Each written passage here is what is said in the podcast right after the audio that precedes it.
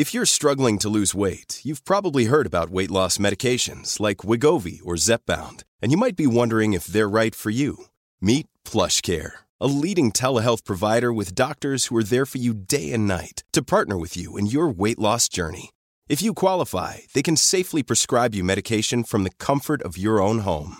To get started, visit plushcare.com slash weight loss. That's plushcare.com slash weight loss. plushcare.com slash weight loss. Waiting patiently, Nathan McIady-Wallace, educator, researcher and parenting commentator, the founder of X Factor Education.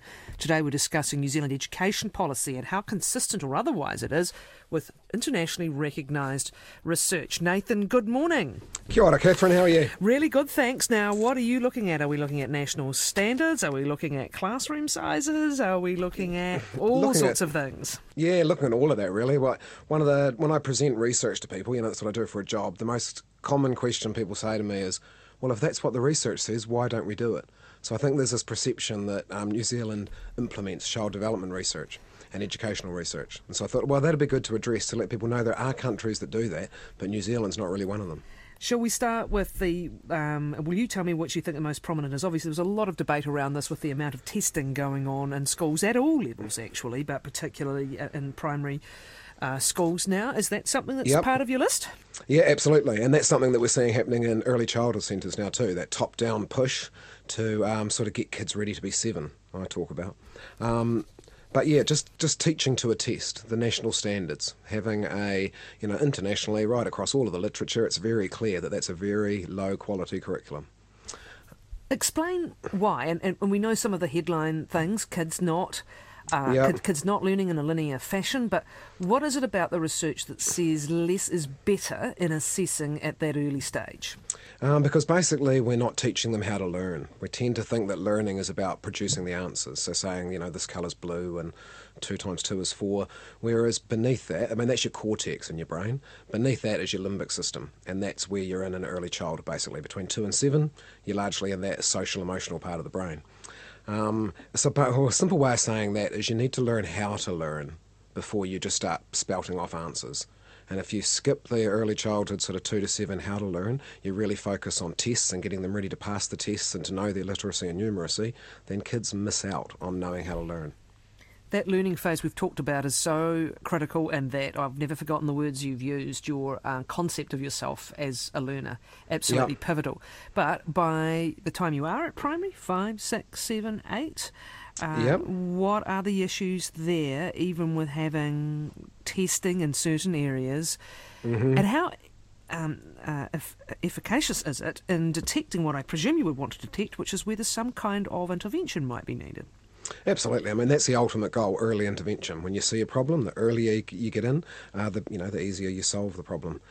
But you don't want to sacrifice the whole curriculum in order to find those um, to find those problems.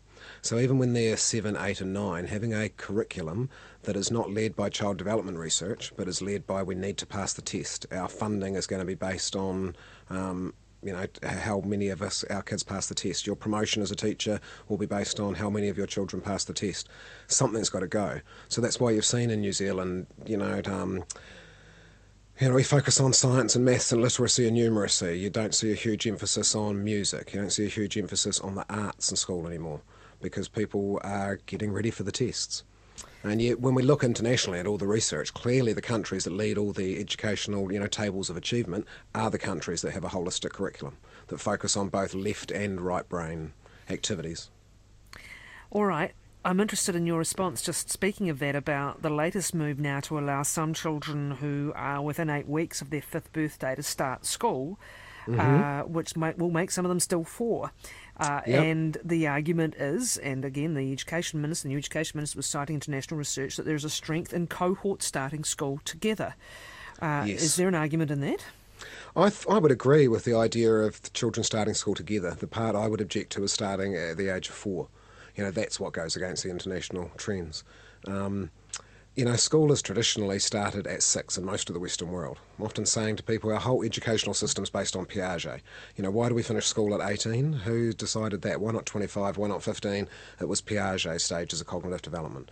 Um, why do we start school at six? Because Piaget said you reach the concrete operational stage at seven, so you're ready for literacy and numeracy. You start school at six. So that you've got one year to get used to that, to develop the social emotional skills, to feel confident as a learner, to establish relationships with your teacher, so that at seven, when your brain is ideally suited for that more cognitive style of learning, literacy, numeracy, um, you're ready for it. It was only during the war that we lowered the school starting age to five.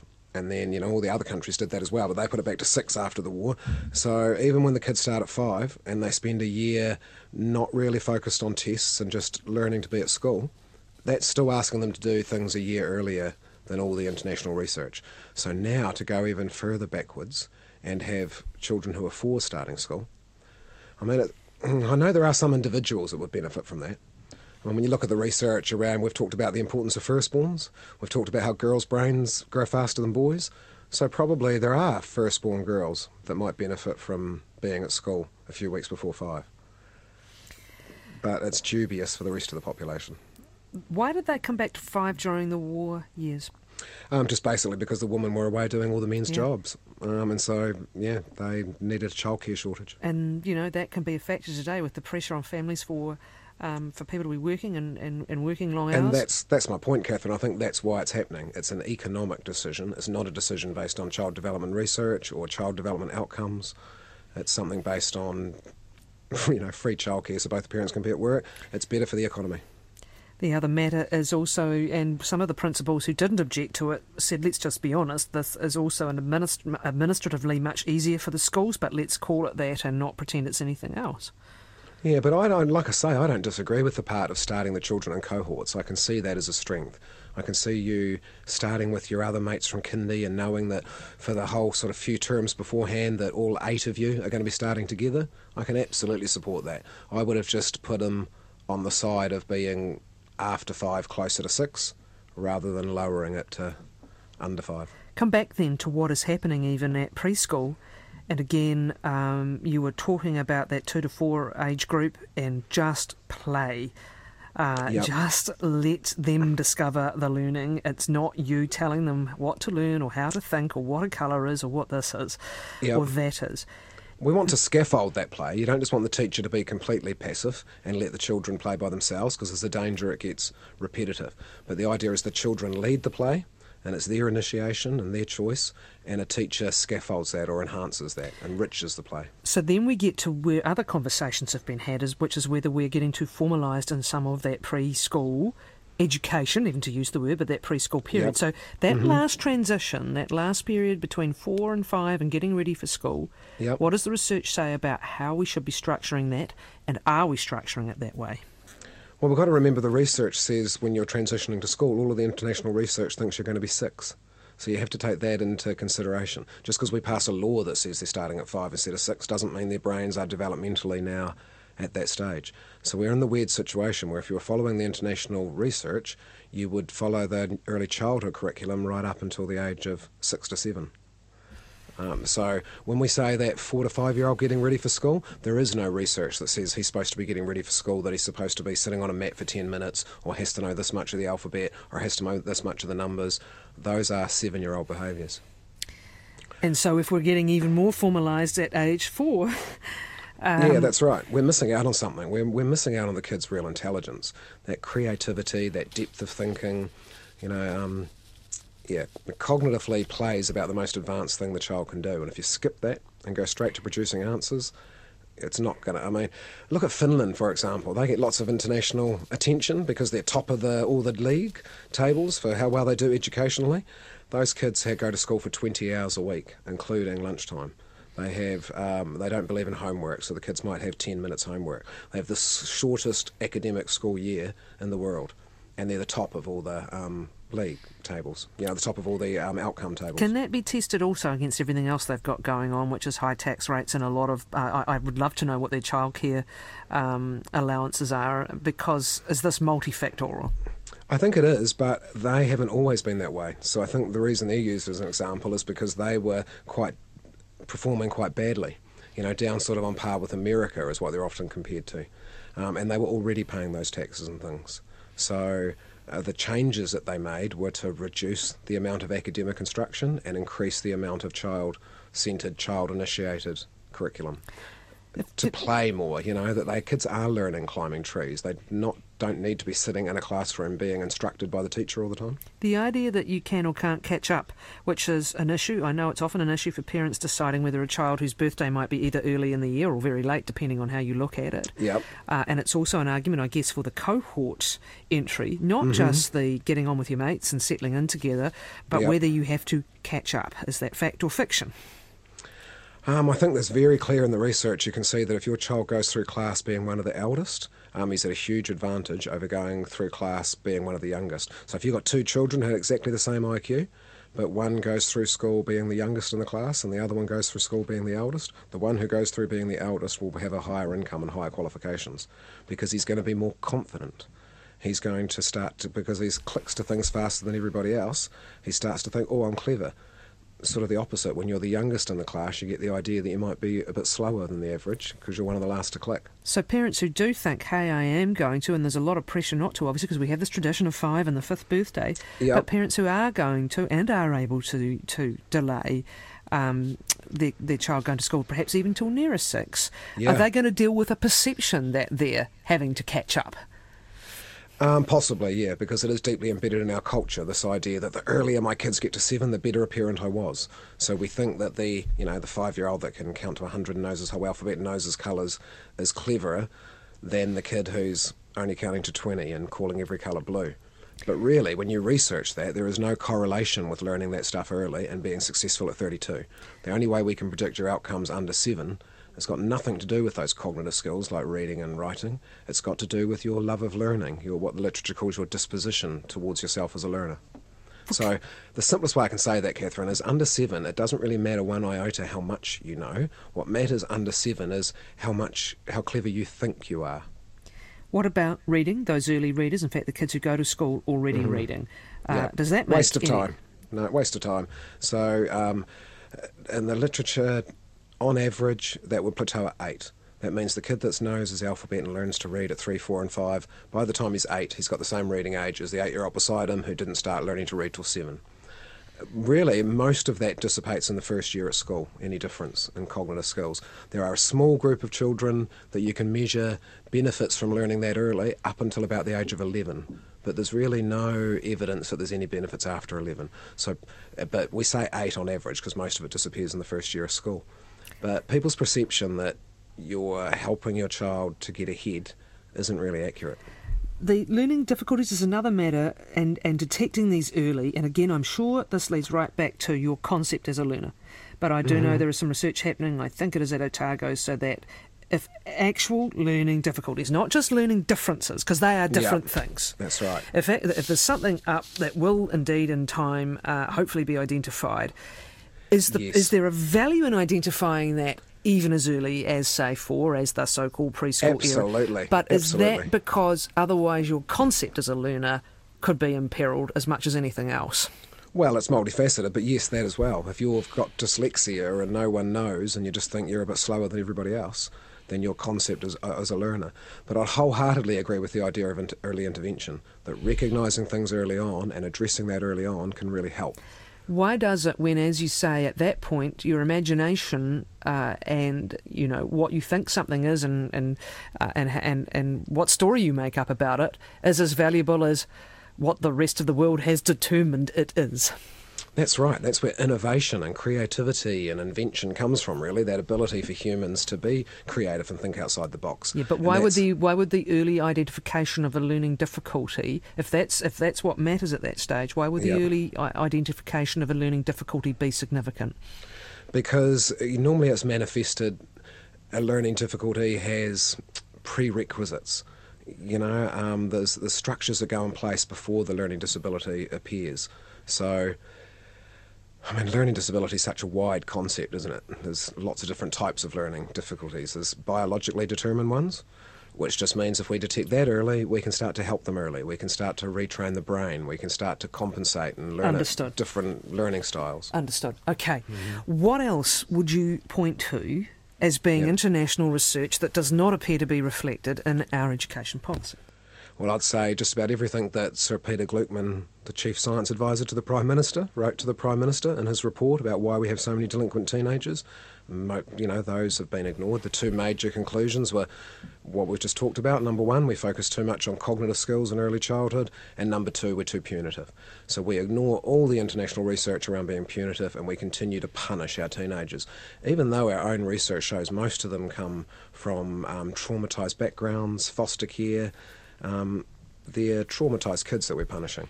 And the research tells us that if you punish them, there's way more chance they'll go to jail.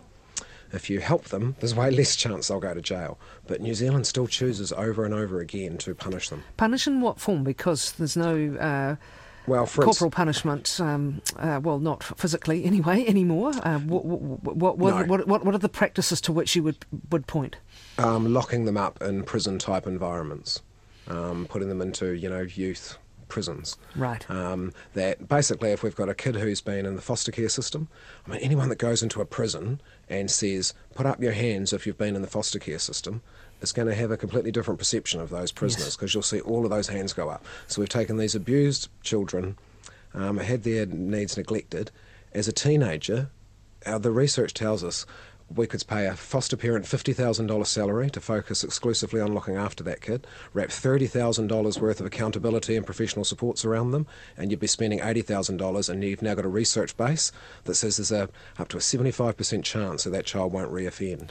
But instead, New Zealand chooses to spend ninety-nine thousand dollars on putting them into a prison environment as a teenager, which has a research base which says there's a seventy-five to ninety-five percent chance he will end up in prison as a result of that.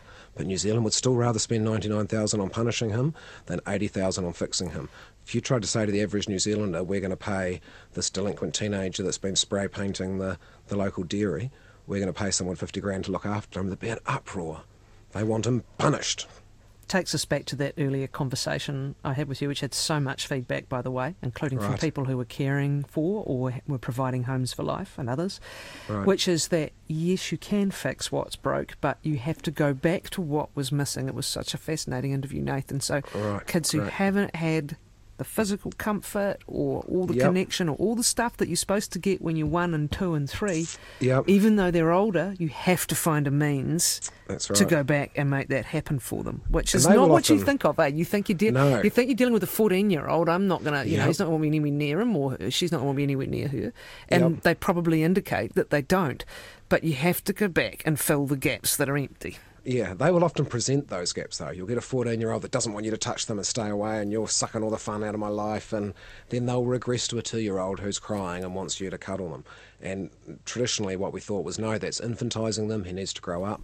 Whereas when you understand the neurosequential needs of the brain, just like you're saying, Catherine, we need to go back and meet that need. If he presents it, he's got a need. Final point, and I, we probably don't need to discuss it, speaking of the of the, of the um, secondary school system at the moment, mm-hmm. um, when you've got school principals saying we've packed far too much into this, there's too much assessment and we're putting our kids under too much stress.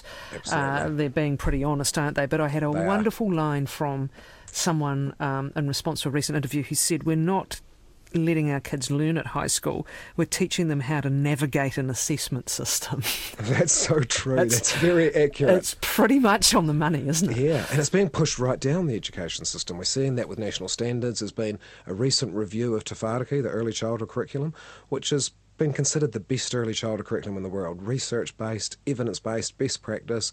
They've just reviewed it and put an overlay on it, which frankly downgrades it and um, takes it out of line of the research and puts much more emphasis on directional teaching in early childhood and literacy and numeracy instruction. So it's not just high school, we're penetrating that through the whole education system. I'm left thinking parents are voters, and in some ways do parents need to look at themselves, mm-hmm. if because the politicians, we would we would like to think they follow the research and the best of them do, but they have to compromise that against the... Yep. the imperatives the of, the of their job. And, yep, so right. do people themselves need to look at themselves and their assumptions uh, and perhaps create room for some innovation by, by leaders, by political leaders? I think that's absolutely right. It's too easy just to diss the politicians and forget that they are our representatives. I say, if the, you know, when I talk about early years funding, the fact that we can define, you know, predict your outcomes by three, and so all the international research says invest in the early years. You know, that's what Scandinavian countries do. Um, But yeah, we just continue not to invest in those early years in New Zealand. Sorry, I lost my whole point of what I was going to say then. When That's it's fine. Blank. It never happens. Thank you. Go well. Thanks very much, Nathan McIady-Wallace. Here's a cool fact. A crocodile can't stick out its tongue. Another cool fact, you can get short-term health insurance for a month or just under a year in some states. UnitedHealthcare short-term insurance plans are designed for people who are between jobs, coming off their parents' plan, or turning a side hustle into a full-time gig. Underwritten by Golden Rule Insurance Company, they offer flexible, budget-friendly coverage with access to a nationwide network of doctors and hospitals. Get more cool facts about UnitedHealthcare short-term plans at U H one dot com.